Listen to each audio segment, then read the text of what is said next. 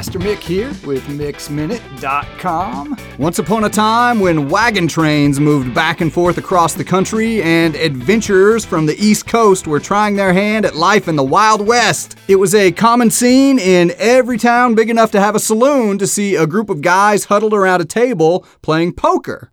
And if you would have walked up to one of those poker tables, most likely you would have seen a big buckhorn handled knife stuck in the table in front of one of those guys. The players called that knife the buck, and they stuck it in the table in front of the dealer so that as the game progressed, the buck would travel around the table in front of each player as it was his turn to deal the cards.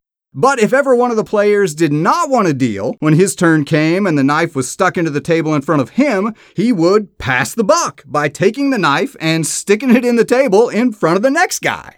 Now, a lot has changed since those wild western days. Passenger jets zip back and forth across the sky above the old wagon train trails. Most of us don't play much poker, and we hopefully keep sharp objects off the table when we do. But passing the buck? Man, that has turned into an art form.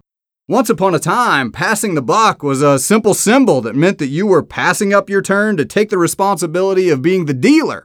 But these days, passing the buck is more like a way of life. Responsibility is hard sometimes.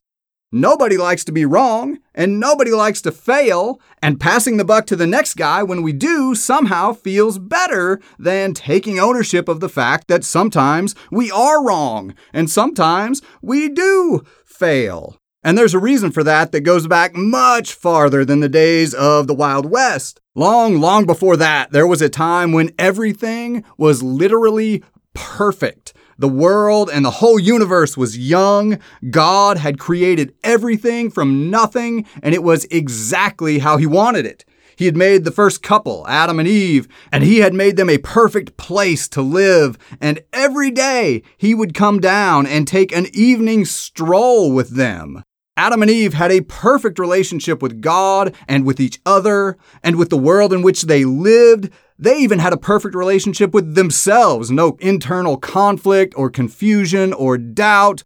But then the unthinkable happened, and they traded it all away in pursuit of a lie. And that evening, when God came down to walk with them, they hid from him. And when he talked with them about what they'd done, they did the most fascinating thing. They passed the buck. Adam blamed Eve, Eve blamed a snake, and in a backhanded kind of way, Adam even blamed God. That's right, at ground zero of the first wrong thing ever done, passing the buck was the immediate reaction. Since then, not much has changed.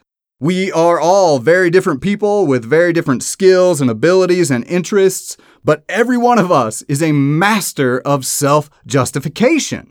But self justification, or passing the buck, or self righteousness, as the Bible likes to call it, didn't do a thing to help Adam and Eve, and it's not doing a thing to help us either. It just locks us down into these lifelong patterns of guilt and shame. So, realizing that gives me an idea. Today, let's stop passing the buck. Let's be like President Harry Truman, who had a sign on his desk in the Oval Office that said, The buck stops here. Whatever you've got going on today, own it. If you need to do something, do it. If you need to stop doing something, stop it. And I know you need to be forgiven for something, so go to God and ask for it. The greatest thing about Christianity is that Jesus took all of our bucks on himself when he came and died for our sins. So let's stop passing them around and let's start accepting the new free life that only he can give us. Thank you for listening to this week's episode of Mix Minute. Subscribe to our podcast, sign up for weekly email encouragement, and check out my new book, all at mixminute.com. And always remember, you are awesome and nobody loves you like Jesus.